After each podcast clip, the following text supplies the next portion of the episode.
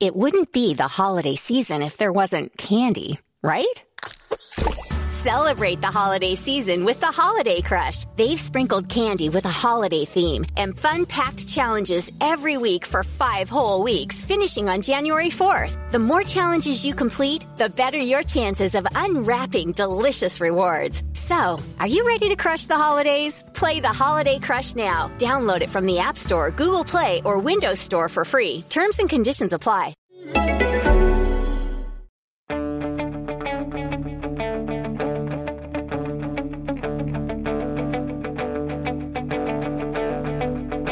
Ich warte seit Wochen auf diesen Tag und tanz vor Freude über den Asphalt. Als wär's ein Rhythmus, als gäb's ein Lied, das mich immer weiter durch die Straßen zieht. Hello and welcome to Gegenpressing, the German football podcast from the Football Grad Network. I'm your host, Bryce Dunn, and joining me, as always, is Chris Williams. Chris, how have you been? Bryce have been very well, thank you. Um, exceptional week covering European football, Futbolgrad Live at Anfield, and then over to the Emirates. So yeah, I've had a pretty good week. What about you? Yeah, not too bad. I think you and I were rather happy about the uh, performance and the scoreline that came out of Anfield last week, eh? Um, yes, not very often I lose my cool in the press box, but I was up in the gantry at the top of the main stand, um, and I was sat next to the five five live guys from BBC Radio Five Live, um, and and there was a couple of Liverpool fans there. So yeah, you know, when in Rome, um, just went mad. yes, indeed. So, so we possibly could have heard you on Five Live. Is that what you were saying? Uh, no, I was careful about where I shouted. Oh, that's a great goal! Get in the back of the net. I made sure that I turned around when I said words to that effect. Well, well, most certainly. We'll we'll not get too excited just yet, Chris, until the job is done. But I think we were talking before the pod that um, Bayern Liverpool semi final would be very fun. But we'll not talk about that just yet. Manu, you're with us as well. That's Manu Veth as always. Manu, how has your week been? Yeah, it's been exceptionally busy because we've, we're covering a lot of European football and um, I'm heading to Europe myself in just a few days. So I'm trying to get everything in order ahead of the big trip. Of course, I'm covering the the World Cup in Russia for Futbolgrad, but we have a few things going on before that. So trying to get everything in order. So it's been extremely busy, Bryce, but busy is good. How about you? All good?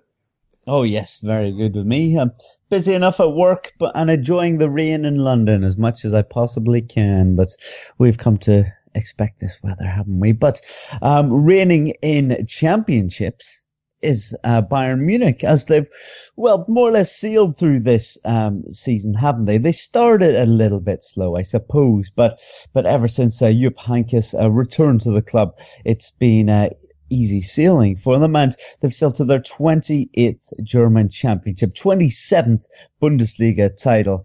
Uh, Manu, obviously you're from Munich. Uh, this is a hell of a feat. Uh, for Germany's biggest side, and uh, they all seemed extremely happy after coming from behind um, against Augsburg. Yeah, you know what? This this title is. I mean, people, the Bundesliga gets a lot of slack because Bayern have now won it six times in a row, and people say it's a one one team league, and um, I don't think they understand how difficult this title actually was for Bayern to wrap up. We have to remember in October they were dead in the water. You know, they were. This was a side that seemed to be completely falling apart, and many many people, including us, sung Bayern's swan song and believed that there was no way for them to be competitive in the Bundesliga, let alone in Europe. A few months later, they're on the verge of reaching the semi-final of the Champions League. They have wrapped up the title. In the semi-final of the Cup. Um, Heynckes is building very much on, you know, immortalizing himself in, in Munich. And I mean, that it is remarkable because they've lost just two games since Heynckes has taken over.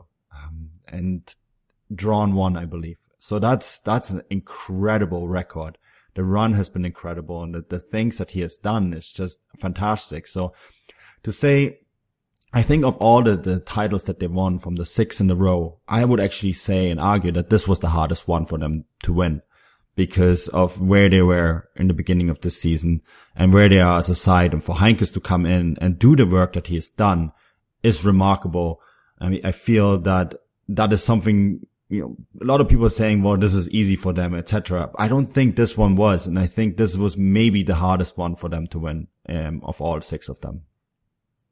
Yeah, well, that's it. I suppose when we looked back, you know, the start of the season and even the second half of last season, even maybe beyond that, you know, the, the three of us were saying that they didn't quite seem as powerful as they used to be, maybe under Heynckes previously, under Guardiola. They, they just didn't seem right. And you got to remember when Heynckes came in, they were five points, um, off the top.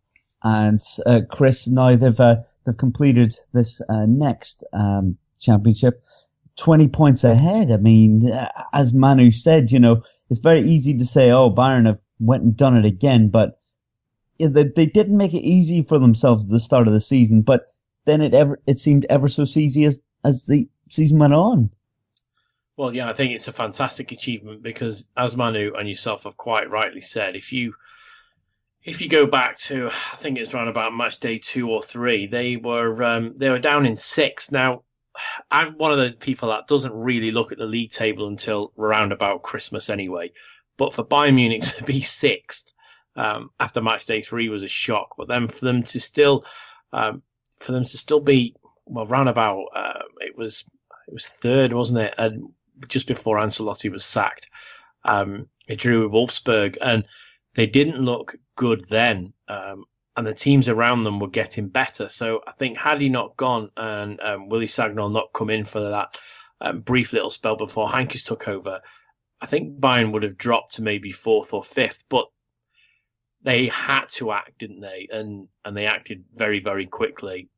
Um, I still think that they should have probably acted at the back end of last season. Um, I think they knew then that Ancelotti wasn't the right man in charge. Maybe they couldn't find who they needed over the summer, but I think for them to start the campaign um, could have backfired. Obviously, it hasn't now, as Manu's quite rightly said. You know, they're in the latter stages of the Pokal, the Champions League, and they've claimed the title with you know match days to spare in, in abundance in their back pocket. So they will reflect back on this victory as you know they did the right thing, but you I would I would be surprised if they ever um, went into that situation again where they ended the season with a manager they weren't sure um, weren't sure of, and then gave him maybe a few match days this season after to see if he can rectify it because they'll learn from this, and, and I think they learn from it very quickly. But don't take it away. You know, it, it's been a fantastic, fantastic achievement for them to do what they've done, and I'm more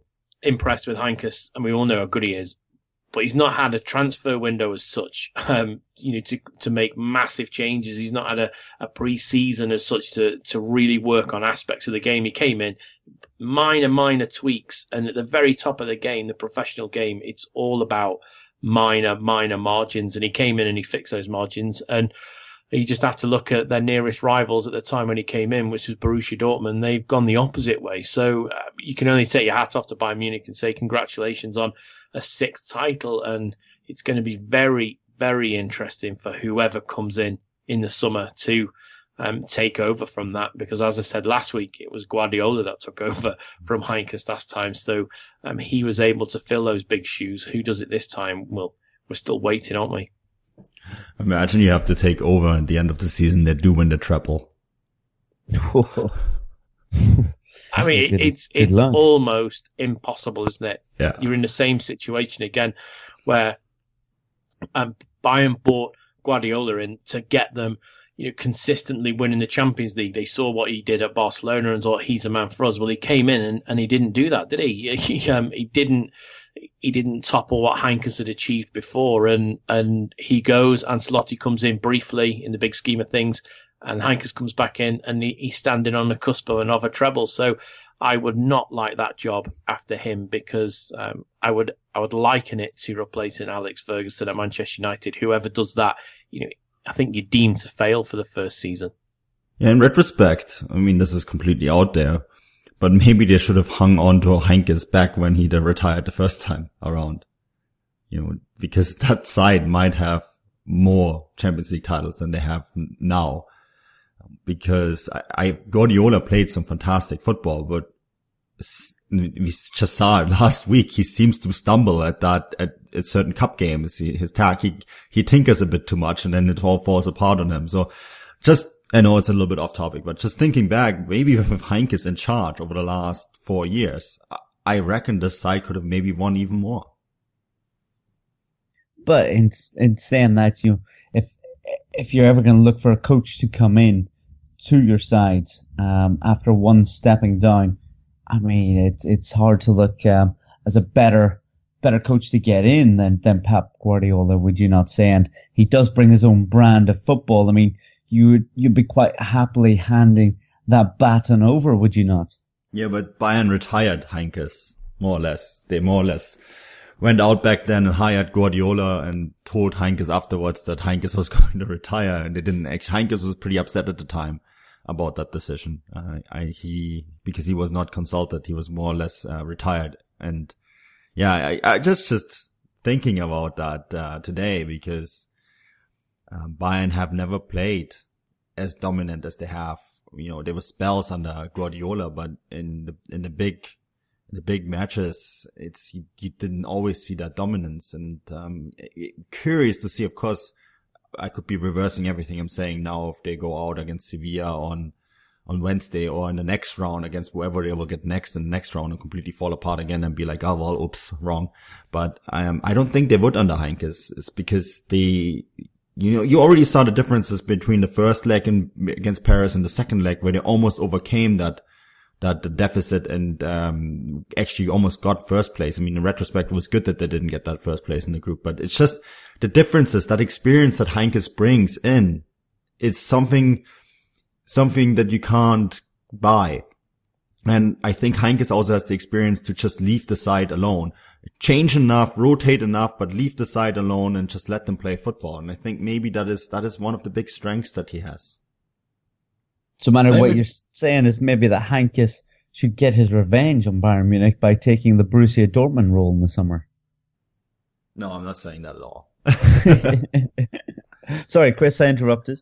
No, no, I, I think what we also need to remember is that this guy left football in 2013 and just hmm. went back to a, to a small German town and started gardening and went into cafes and, and had a cup of coffee on his on his way to get his paper in the morning and he had um, he had years out the game and he just came in and, and he revitalized a whole club and you know a giant in mm. in the game um, I just think that's phenomenal. It's not like he'd been coaching every single day at a very high level. He he went into retirement and he'd given up football. Obviously, he still watched football and he still kept in, in contact with the game. And um, I saw a very good documentary um, that the Bundesliga pushed out on their international channels.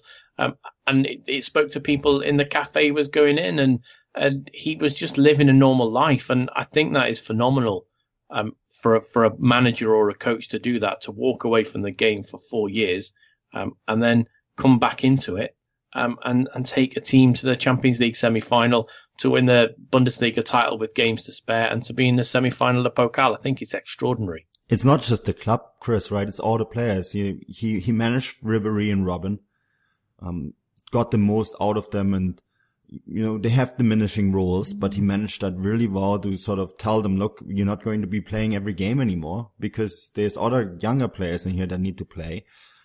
So he managed it really well. There's none of them, neither of them, and they're both hotheads, have really put up a big fuss. Arturo Vidal, um, completely turned his career around. He's, he's become, become once again a key player by basically telling him you're not training enough. You are being lazy and then all of a sudden Vidal picked it up. Same with Martinez. You know, he moved Martinez back into midfield. Fantastic move. And then finally James. James is, how often have we lauded James's um, season this far? He has been remarkable.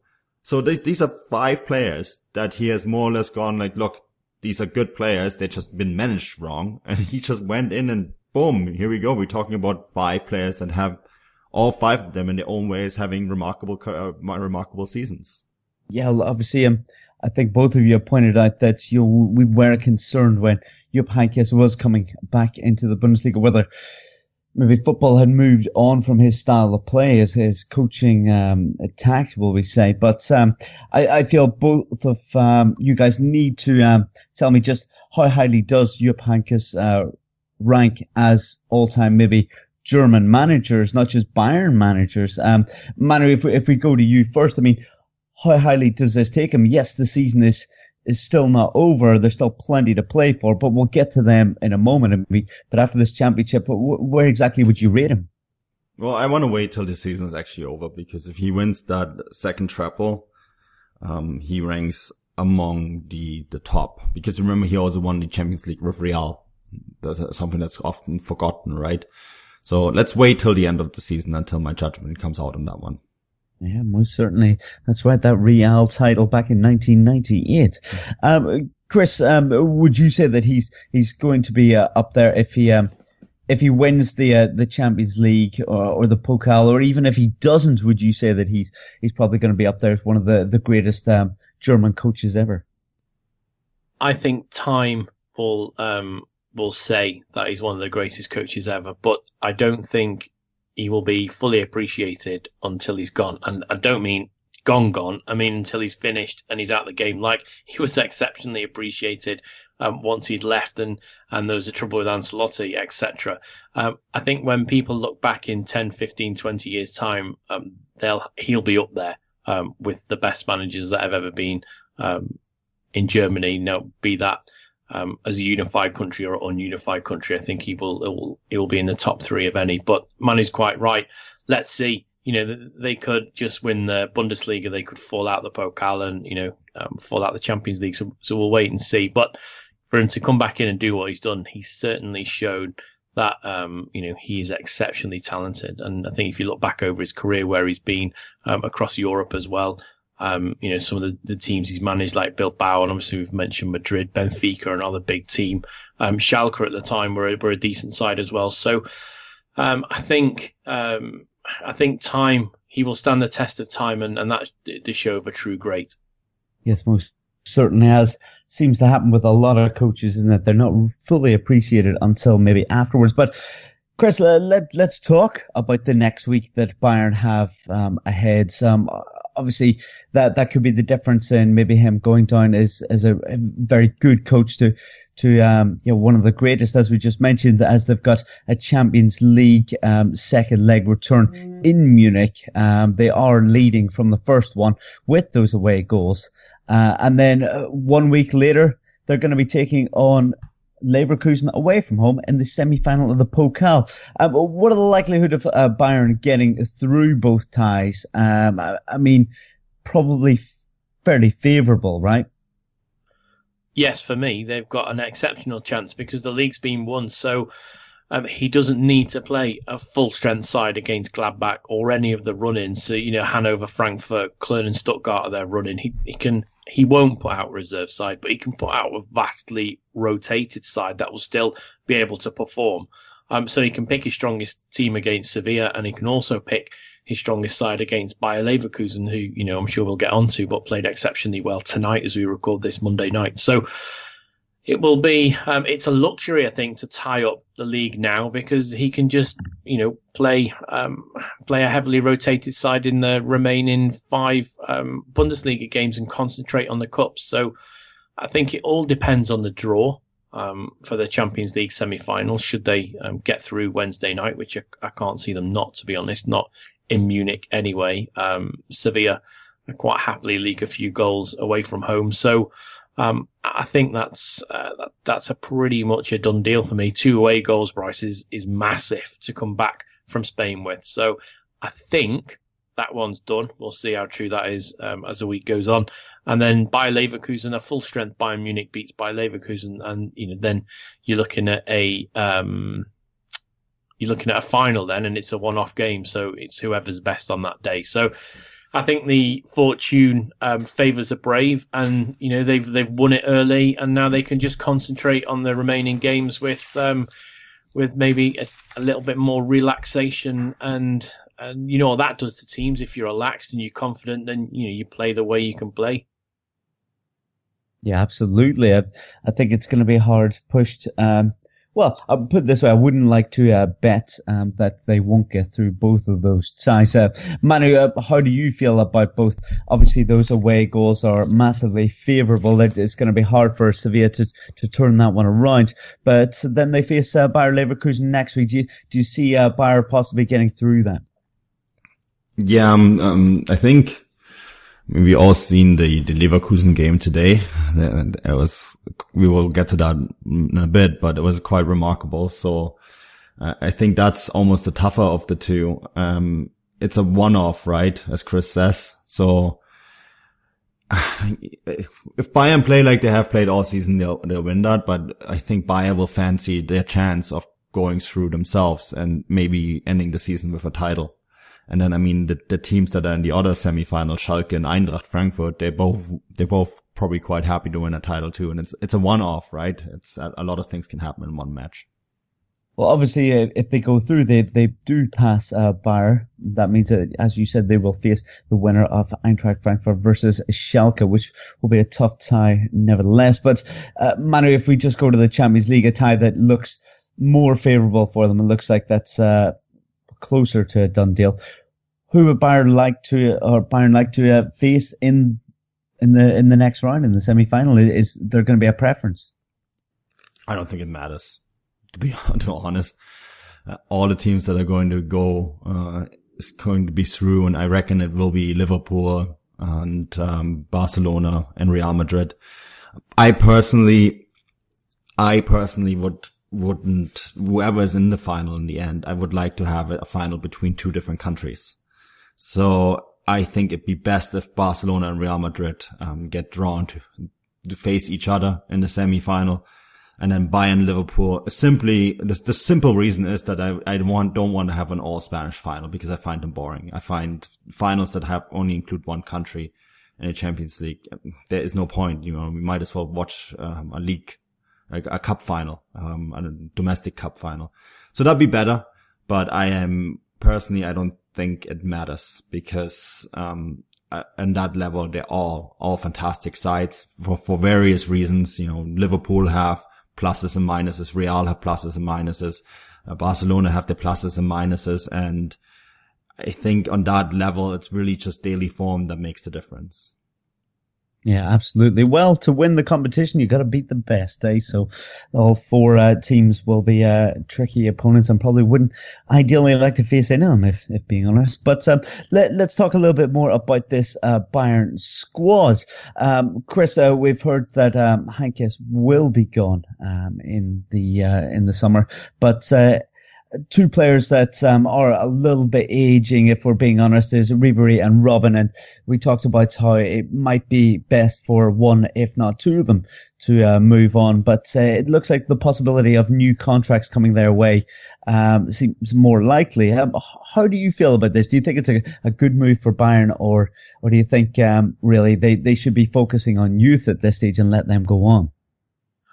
Oh well. That it's a hard question that because you would you would say look they're both um, mid 30s so Robben's 34 Ribery's 35 you would say okay let's bring um, let's try and bring some younger players in and blood them. But you know the way Franck Ribery ripped down um, ripped down the game um, against Dortmund the other week turned them inside out you know he did it like a man who's 25 let alone 35 so um, I think maybe a one a one year extension for the pair of them is is pretty good. So um, you know, let's let's give them that because they've been excellent servants to the club, and they could be um, they could be the the players that come off the bench next season if needed to make any sort of you know last 15 you've got any sort of problem in a game well you can bring on um, Arjen Robben or Franck Ribery that that's uh, that's something to be um, that's something to be pleased on, no matter who you are, what side in the world. So uh, I think whoever comes in will definitely have an eye on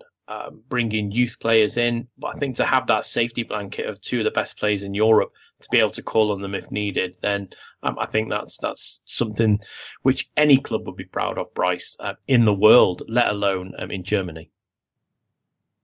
Yeah, absolutely. I mean, their experience, but also they've they've got qualities that um, still go on, even though their age might be uh, well, might might be uh, getting on a little bit, maybe past their best. But uh, Manu, uh, do you feel that uh, Bayern need to focus more on likes of Gnabry, who will be back with them, obviously as a spell Hoffenheim this season, um, Coman.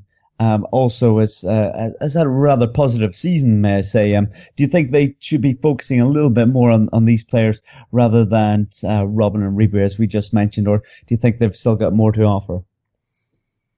I think so. The, I think the club tends towards giving both a new contract, but only uh, uh, under the premise that they will accept to play less in in the coming year because they want to have a soft transition to Gnabry uh, and Coman and maybe someone else that they're going to bring in. And I think that makes sense. I think that's the wise decision because you know. Um, as Chris said, these these two have been phenomenal. Um, how often do you see it that two players like that stay at one club for? It's been over ten years now, and um, I think that is that's a phenomenal story. So to to keep that wealth of experience seems to be the smart thing to do. But I think uh, it will all depend on whether those two will be willing to accept a diminished role. And that's it. And obviously, we know with big personalities, uh, sometimes they don't take too kindly to that. But may I just say, between the two of them in the Bundesliga, they've got 10 goals and 6 assists. You know, that, that's quite the feat, um, even if they are slightly aging. But let's move on now, uh, further down the table, um, and let's talk about the European spots. Uh, we've seen this weekend, uh, Dortmund getting back to winning ways, um, at home to Stuttgart. It looks like they're more on track to get uh, Champions League football than ever. Uh, Chris, um, this was them bouncing back in in the right form, wasn't it? After that Der Klassiker, well, beating really. It wouldn't be the holiday season if there wasn't candy, right? Celebrate the holiday season with the Holiday Crush. They've sprinkled candy with a holiday theme and fun packed challenges every week for five whole weeks, finishing on January 4th. The more challenges you complete, the better your chances of unwrapping delicious rewards. So, are you ready to crush the holidays? Play the Holiday Crush now. Download it from the App Store, Google Play, or Windows Store for free. Terms and conditions apply. Yeah, if you want to um, come back from a thumping, then and this is a way to do it to win 3 0. Although, until the Dortmund goal went in, until the first Dortmund goal went in, um, just before half time, um, Pulisic's um, cross come shot. Uh, I, don't think they played particularly well um, in the second half. Once they had that goal under the belt, uh, I thought they played a lot better. But um, any other team, um, I think they may have had a, a few problems there. But the second half, it was it was turned round. Rather, Peter Stöger said during the halftime break to turn his team round, it worked. They came out well. Obviously, they came out very well because um, scored. I think it was four minutes after the restart, and then they um, got the third goal from my man. Everyone knows I like him, um, like him to bits. Uh, Maximilian Philipp scored just before the 60th minute, and, and that was a game over for for Stuttgart then. But I would say on another day, with another opponent, maybe they go in into that half-time break one-one or maybe even two-one down. But you know, and I'm full of football cliches this evening, Bryce. You can only beat you know the team that you know is in front of you, and, and that's what they did, and they beat them comprehensively in the end. Um, I think we should disregard the first half and look at the second half, and I I would be shocked, shocked now with 51 points, um, you know, and a comfortable gap um, to fifth if they were to fall out of the top four, I would be um, I would be exceptionally shocked if that was to happen. Yeah, that's I I would agree with you there, and obviously I'll put the question to Manu as well if if he thinks that um, you know third place or higher, being second, um, w- would be nailed on for um, for Dortmund. But uh, I also want to you know part that I suppose with the question of uh, Manu, you, you were mentioning the other day in in our group chat. Uh, did Dortmund look that little bit better without the likes of Götze uh, and you know um, Schürrle? Sorry, uh, with both of them in the side, uh, they seem to be a, a bit well have a bit more movement, did they not? Yeah, I, I definitely think so. I think that I mean, obviously the, the big difference maker is Reus. Um, he's by far and large the best player that Dortmund have. And when he's on, everyone around him is better. But I think that, and, and Chris, you're, you're a huge fan. I think yeah, quite rightly so. Maximilian Philipp is probably a way better option than than Schürrle right now. And then um, I thought it was telling that the players that came on in the dying moments of the game were Sergio Gomez, the, the young Spaniard that in the window, and Jadon Sancho. Um, that means those two have definitely dropped quite significantly in the pecking order. Götze probably give him a bit of a lesson there, um, bit of time to think. Um, and I think that with Schürrle, I don't think Schürrle will have a chance to even make that World Cup squad. But with Götze, there is a chance as long as he gets going again. Because there was there were spells early on in the Bosz where he was fantastic. So I think he just needs to kind of find his form and um, just focus on playing football maybe um, a bit more. But it is telling when you know the youngsters are coming on uh, instead of the established players. And I'm pretty sure that that that three with uh, Pulisic, Philipp, and Reus, and then Batshuayi on top. For me, that is probably their best attacking four that they got at the moment. And that's it, Chris. Uh, I suppose if we go to you, do, do you see a, a good uh, Schürrle getting into that World Cup squad? Schürrle, no, because although he has played a, a couple of, of, exceptional games um, within the last month, he's been fantastic in a couple of games. I don't think he's got the consistency that um, Löw needs to take him to the, the World Cup finals. I think Germany are so littered with talent. I think Andre Schürrle slips down, and Mario Götze, obviously, he's a World Cup winner. I just don't think he is ready. Now, whether he's taken for his experience, that would be a different matter. But ah, there's players above him at the moment throughout throughout the league, and he's had a very hard time, hasn't he, since he moved to Bayern, and then obviously he came back to Dortmund, and then he was out for a long time with his illness, and he seems to be getting back from that a little bit. But we occasionally see the old Mario Götze, but it's in flashes. Maybe one tremendous cut pass, maybe one exceptional through ball. We're not seeing it game in, game out. And, and Manu's quite right. I think it was telling um, that when the substitutions were made uh, on the weekend, um, Mario Götze stayed on the bench. Yeah, most certainly. Um, Manu, uh, just before we move on to maybe speak a little bit about uh, Stuttgart, uh, you've been critical in the past uh, few weeks about uh, Pulisic maybe not being a, as good as what people had hoped he would be. Um, I, I know he's young. I know that there can be a lot of pressure on young stars like this, but you were saying that he, he just wasn't quite good enough. Uh, did you see any improvements on his behalf this week? Um, I, I, yeah, I mean, he scored that. It was a lucky goal. I, I mean, anyone can tell me, but that cross was not supposed to end up where it did. But I think he was, he was, everyone was better. And I think that's because he was playing with Reus. Um, of course, Fox News, uh, Fox Sports put it the other way around, but I think they're just, um, trying to deliver to the, to the American market a little bit. Pulisic was improved, but he's not the best player, um, by any stretch of the imagination.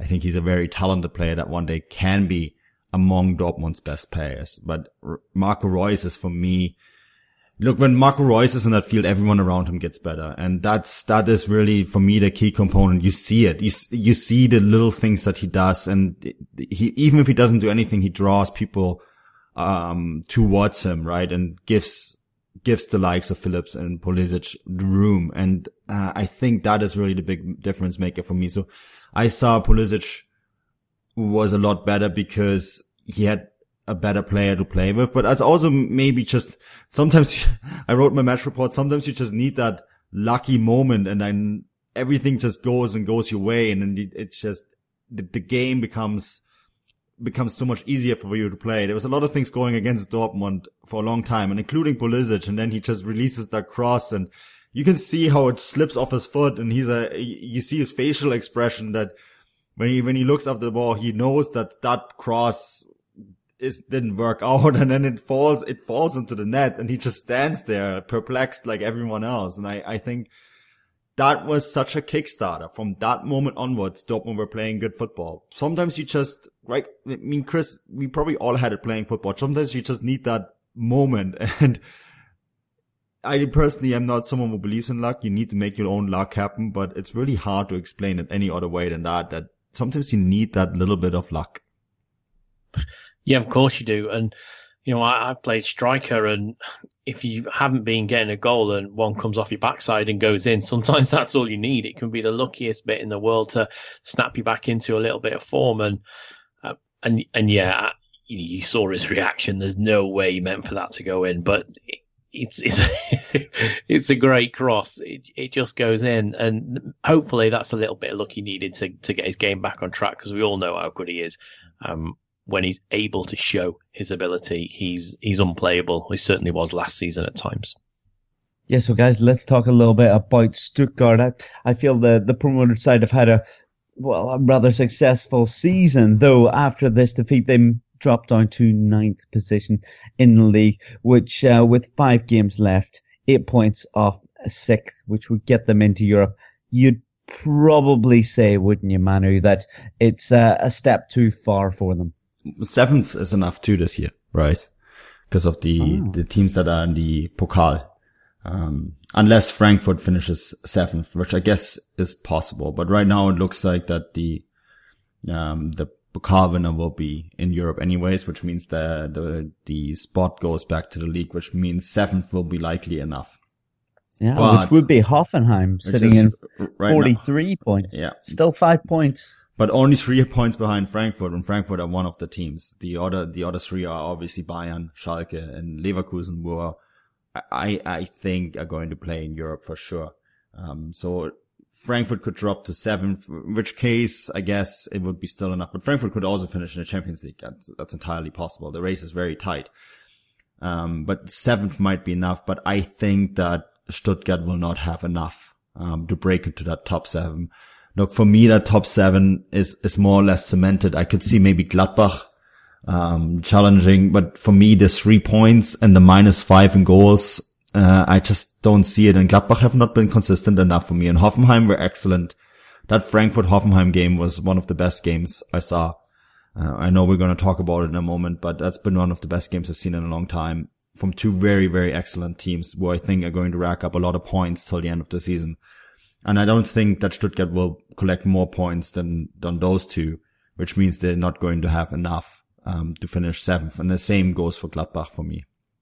Yeah, I think you're right with that top seven if if I'm being honest if I had to pick as well. So um I, I suppose that brings us to talking about um, the Sunday game that uh, that was very much um well, a European playoff game in, in, a way, as we've seen Eintracht Frankfurt take on Hoffenheim, a game that ended one apiece. Um, Manu, you and I were messaging, um, saying about how entertaining this game was, and it, it feels like almost with this weekend that we were spoiled with entertaining games. Yeah, we are. I, I thought this was a great match day. Um, I think We've been complaining quite a lot through the winter and now that spring is there, um, the games, I mean, today's game was excellent. The, we're going to talk about the next game, the, the Schalke Hamburg game was surprisingly amazing. Uh, I that the the match report for the Bayern Augsburg game It was a great game. The Friday game was really good, and then this game it was only a one-one draw. But these were two teams that are. I mean, there is a reason why Nagelsmann and Kovac are mentioned when it comes to the Bayern job and the Dortmund job these are two very good coaches, and I thought um, that tactically this was one of the the best games that I've seen. Yes, it maybe should have had more goals, but great football. They, they, the level has gone up in the last few weeks. We've been very critical, but the last two or three match days have been, we've seen some fantastic football, and this was one where we got spoiled. Yes, indeed. Uh, another goal by Serge Gnabry, which um, I, I, would imagine that uh, Bayern are going to be rather happy about that as well. Wouldn't you agree, Chris? You know, they're going to see this goal, this performance, and think, uh, "Are we happy that we made that bit of business last summer?" Oh yeah, they will because he is. Um, he's just one of the most exciting players I've seen this season. He, I mean, they're going all the way back to the very first match day. Um, he was he's just been tremendous throughout and he's so exciting to watch and not only has he got an ability to to link up well with those around him he can he's an all-round finisher he can finish from in the box but you know we all know he can smash one from outside as well and get it in the top corner or bottom corner so he is a, a goal threat um, with his own feet or by feeding others. And Manu's quite right. Although it was 1 1, it was a very, very good tactical battle. And I think what we saw from this is that Kovac's um, Frankfurt can hold on to the ball very well and are able to use it. But something I've not seen maybe too much this season was even only with 39% possession, uh, what Hoffenheim did with the ball was excellent. So, um, you know, they only had one less shot um, on goal, so it, was 10 to 9, um, and they only had one less shot on target, 4 to 3. Now, that's with um, you know, just under, uh, well, you can't say a half, can you? But with considerably less um, possession. So that was very interesting because I've been quite critical about Hoffenheim at times where um, I think without the ball they've been out of shape and they've been torn apart. But the last couple of match days, they seem to have really whipped that back into shape. Um, and we saw that in the other weekend, you know, when they ran away with the game. But from controlling a game like that to come into a game like the one we've seen this weekend and still get something out of it and play very well without the ball, I think that is something maybe they were missing from Europe, which is if they want to get into Europe again next season, I think maybe we're seeing a little bit of Nagelsmann's learning curve out in the open. And Manu, just before we move away from these sides and talk about that Monday night game, uh, another very exciting matchup. Uh, you mentioned um, in, in, conversation uh, the last few days that, that you feel that Hoffenheim aren't just going to be a stepping stone for players and coaches now that they may just um, turn a corner this summer and maybe keep you know the Nagelsmann who you know, is, quite a prized possession but also keep some of um, their highly rated players as well. well I think Hoffenheim is always going to be um, a stepping stone, but I don't think they're gonna lose quite as many players in the summer. the, the reason I'm saying that is because I think it's unlikely that anyone is going to be able to, to price away Nagelsmann this summer. And then the big news, of course, were that Demirbay has signed a new contract, which is, I think, a bit surprising considering the clubs that were interested in him. So yeah, he's off the market and that's, that's, that's a sign, you know, um, that someone like that is going to stay with Hoffenheim for now is a good sign. That doesn't mean he's going to stay there forever. I mean, a year or two, he could still leave, right? Hoffenheim is still a club trying to develop for others and make money. You know, they're self-sustainable despite having an owner. But I think the, the amount of players that they have bleeding, um, might stop. That, that, keep in mind, Bryce Gnabry is still going to be gone because he's only on loan, for example, right? So it's not completely, but at least the players that they've developed themselves, they can, they can, they might be able to hang on to them a little longer yeah, well, let's just see what happens to them. It'd be nice if they weren't just to uh, pass on those players and coaches, eh? But let's talk about that Monday night game. So we've seen Bayer Leverkusen away to RB Leipzig. Uh, RB Leipzig took the lead early doors, but uh, ended up losing uh, 4-1. Yeah, quite the turnaround. This is a hell of a result for Leverkusen, who now move up to fourth place. Uh, Chris, uh, obviously you, you watched the game, you enjoyed the game as well. Um, uh, just one of the many great games that we've had this weekend. But um, the three of us talked, didn't we, saying, well, hold on, RB Leipzig are playing on the Monday night because of their European action last Thursday. We said that clearly they're going to be well rested for this game, but it, in a way, stitches them up going into their Thursday night game this week. But that didn't really seem to be the case. They they didn't um, come out of this uh, and win after being well rested. And they've lost this one, and now they've only got well two days effectively until they're playing again. Yeah, it's um it's an odd one. I think this Monday night game um, works. There's I think there's only one occasion when it works, and that's way back in the very early stages of the groups.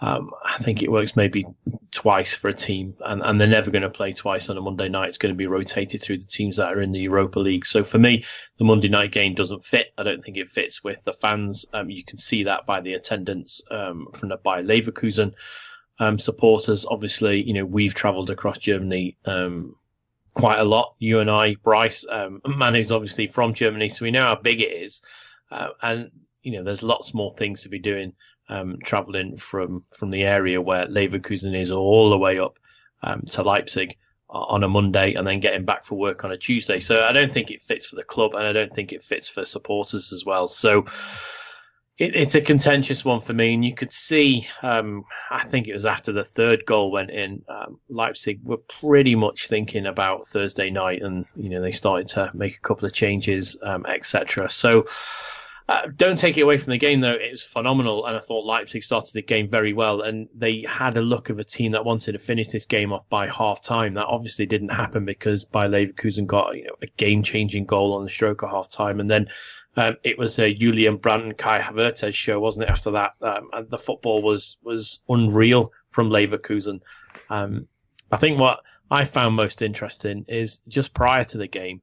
Um, I did a vote this time, Bryson. It's normally Manu who does a little vote, so I took to social media and and ha- asked who people thought would um, qualify for the Champions League. Now, I personally think by Lever- uh, sorry, um, Bayern Munich obviously have Schalke and Dortmund will get through. So it was who comes fourth? Was it Leipzig, um, Frankfurt, Hoffenheim, um, or Bayer Leverkusen? Now, there's quite a lot of voting went in before the before the goals, and quite a lot of people went with Leipzig, but uh, you know, on this showing, I think um, maybe 13% of the people were right. It, it could be Bayer Leverkusen. I, I thought they were tremendous um, in this game, and, and it was a joy to watch for me. I think Bryce, this was the best game of the match day.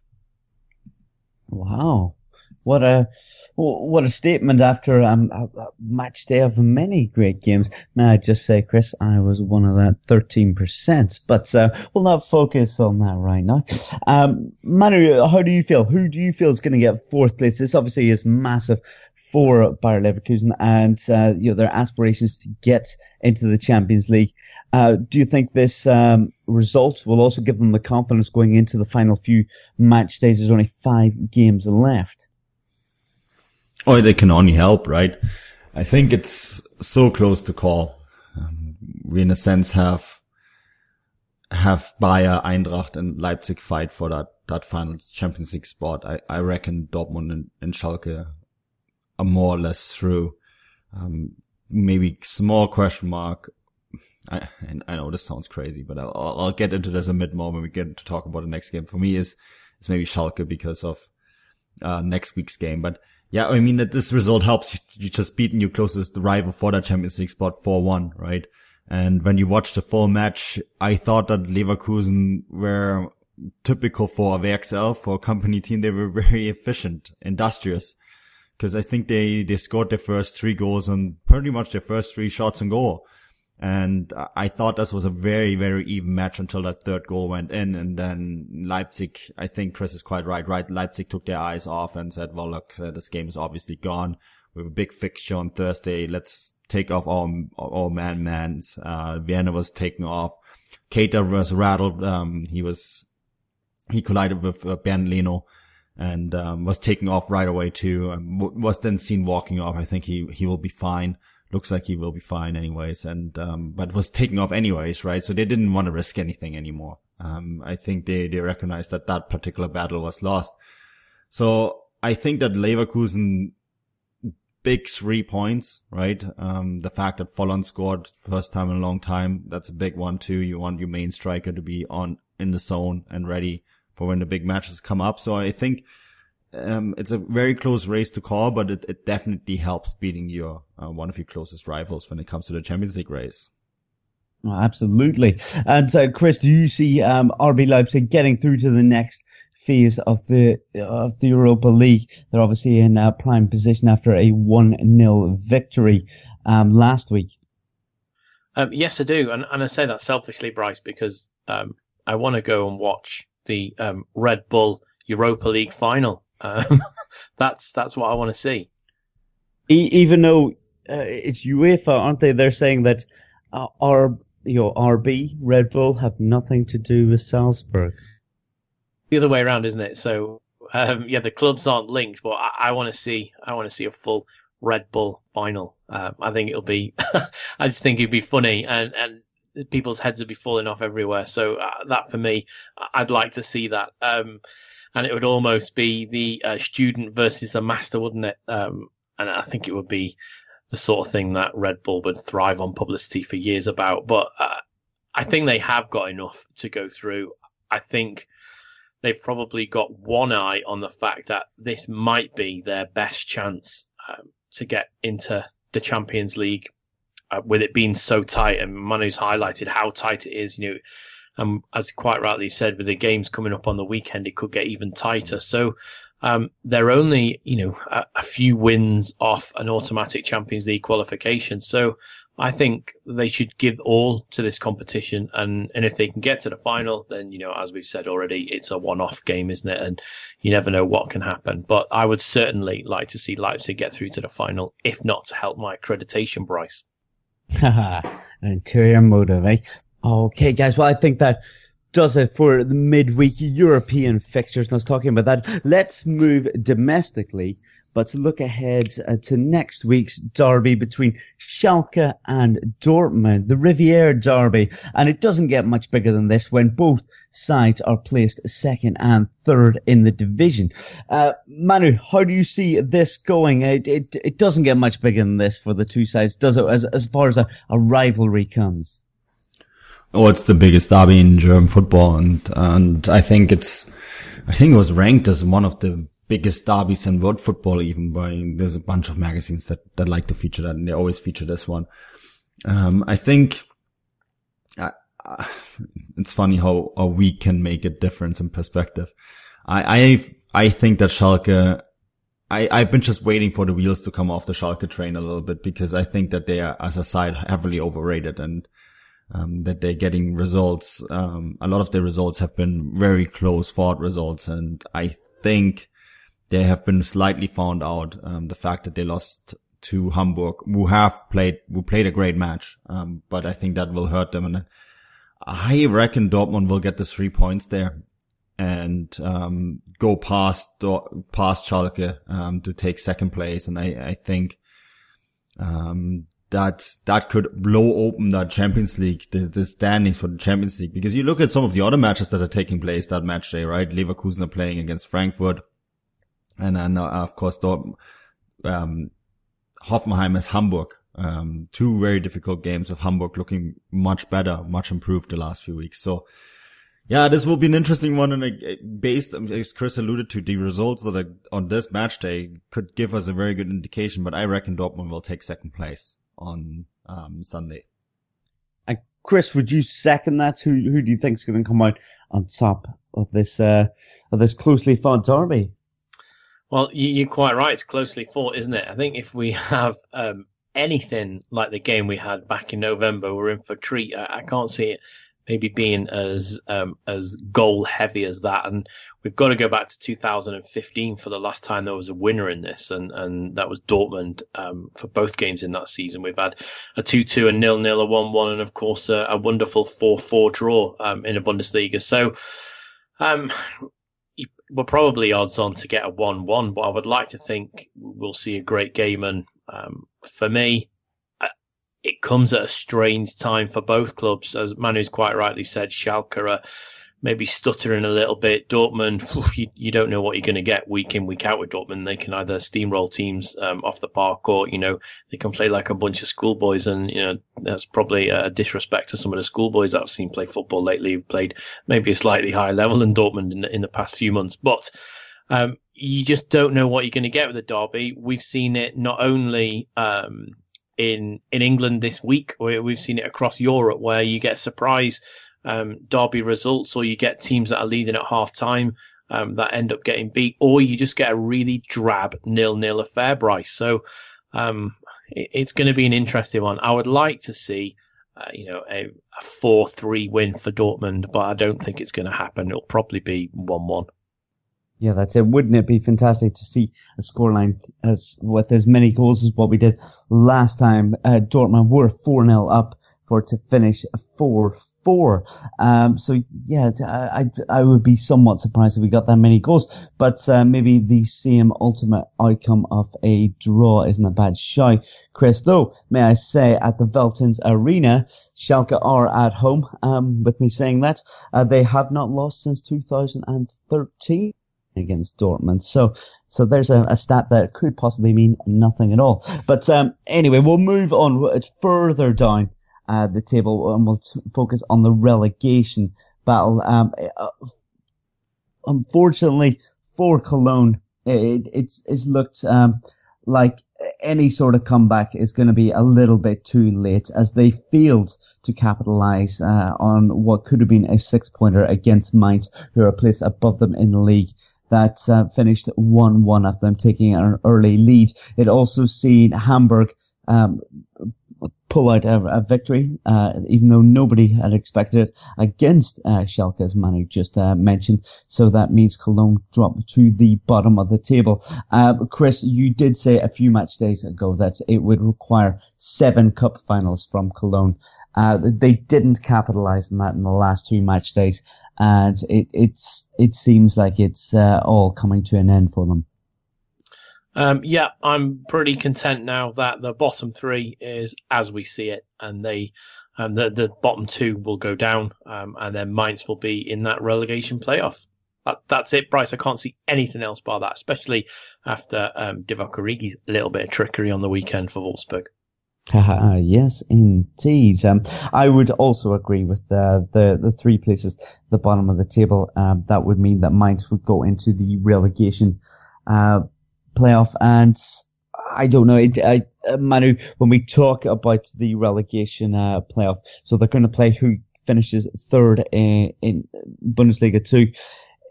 It doesn't really work in favor, does it, of the uh, the lower league side?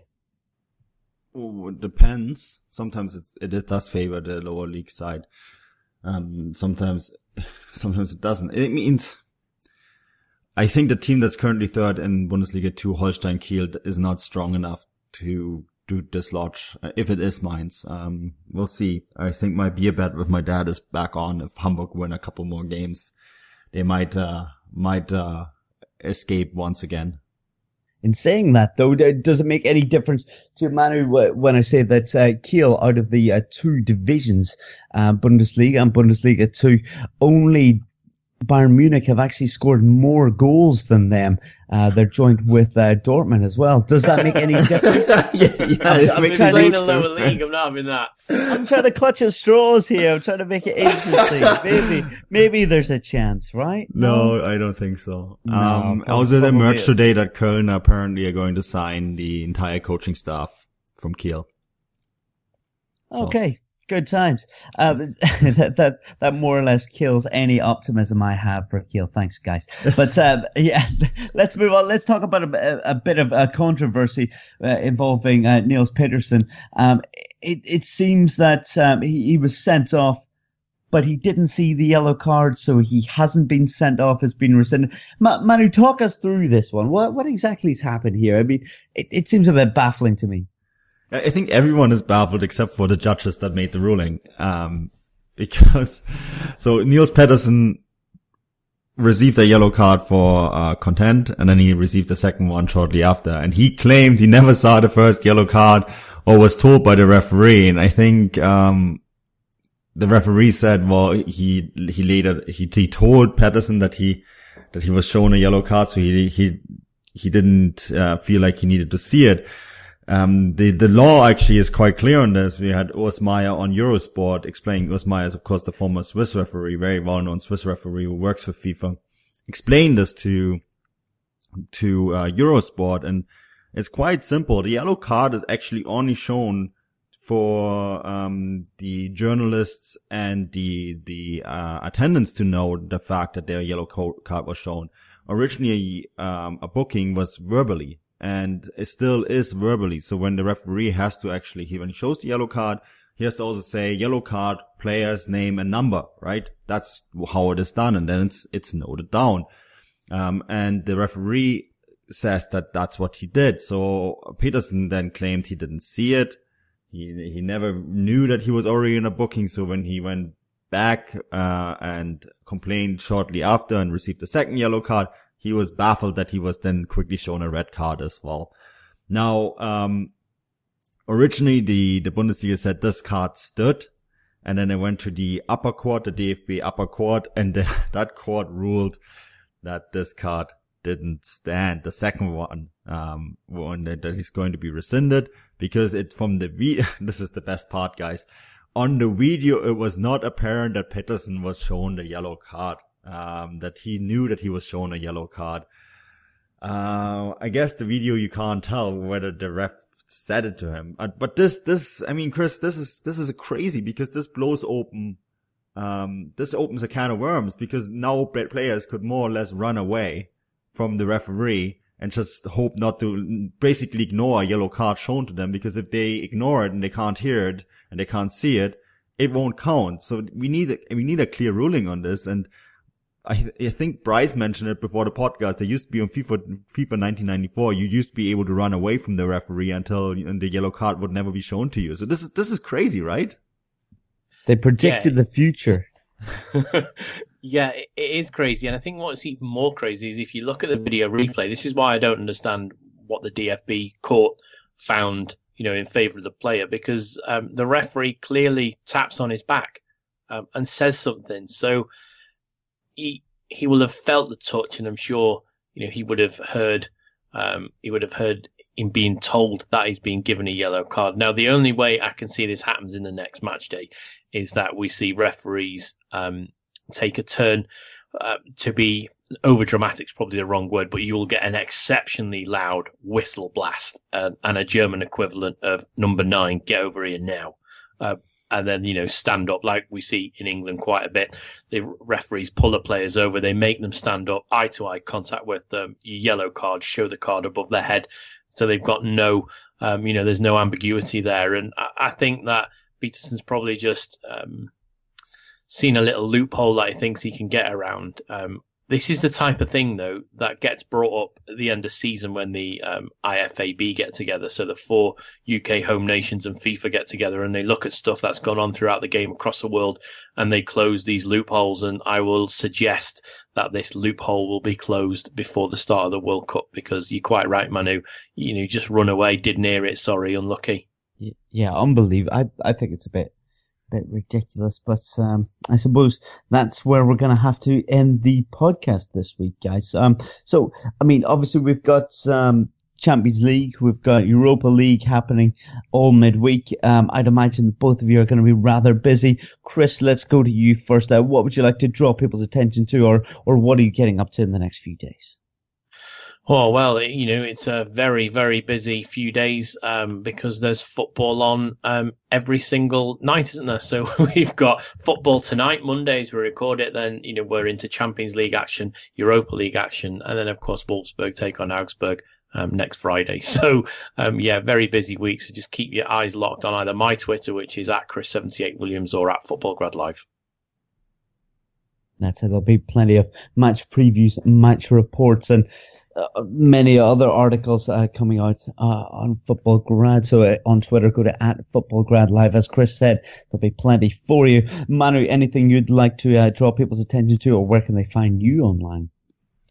Yeah, people can follow me on Twitter, Manuel at Manuel Veth. Um, yeah, it's it's going to be a busy few days, and as I said in the beginning of the pod, um, I'm heading over to Europe next Sunday. Um, flying back, I'll be in Paris at uh, a conference, the, the Nanterre Paris uh, University in Paris, and I'm giving a talk on Russia, football, and soft politics at the university there.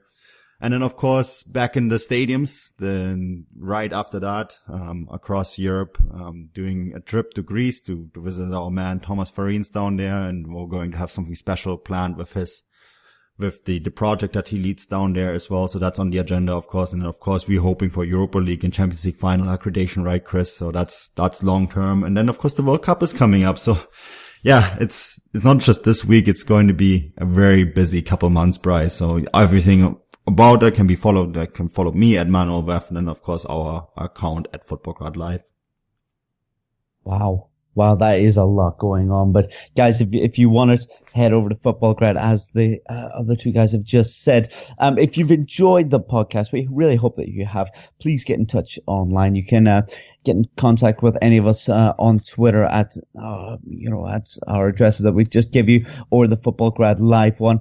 Um, also, if you've enjoyed the podcast please leave some positive uh, feedback um, on the likes of iTunes. We we greatly appreciate that. We really would. Uh, I've been your host, Bryce Dunn. You can follow me on Twitter at Bryce Dunn 11. And yeah, I hope you enjoyed the midweek games. There's going to be plenty of action, I feel. And then yes, the, even more action next week in the Bundesliga as always. But until then, auf Wiedersehen.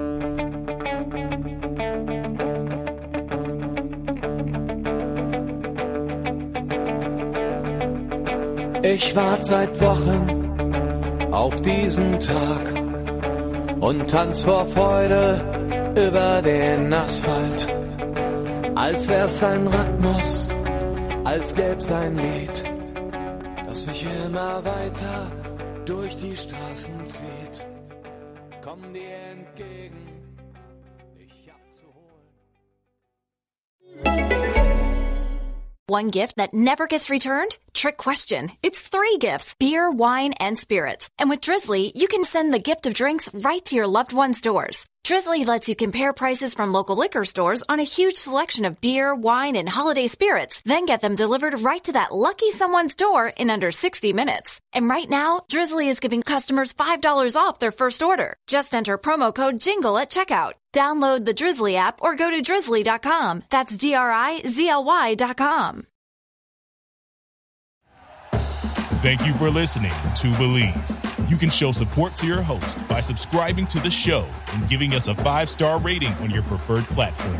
Check us out at Bleav.com and search for B L E A V on YouTube.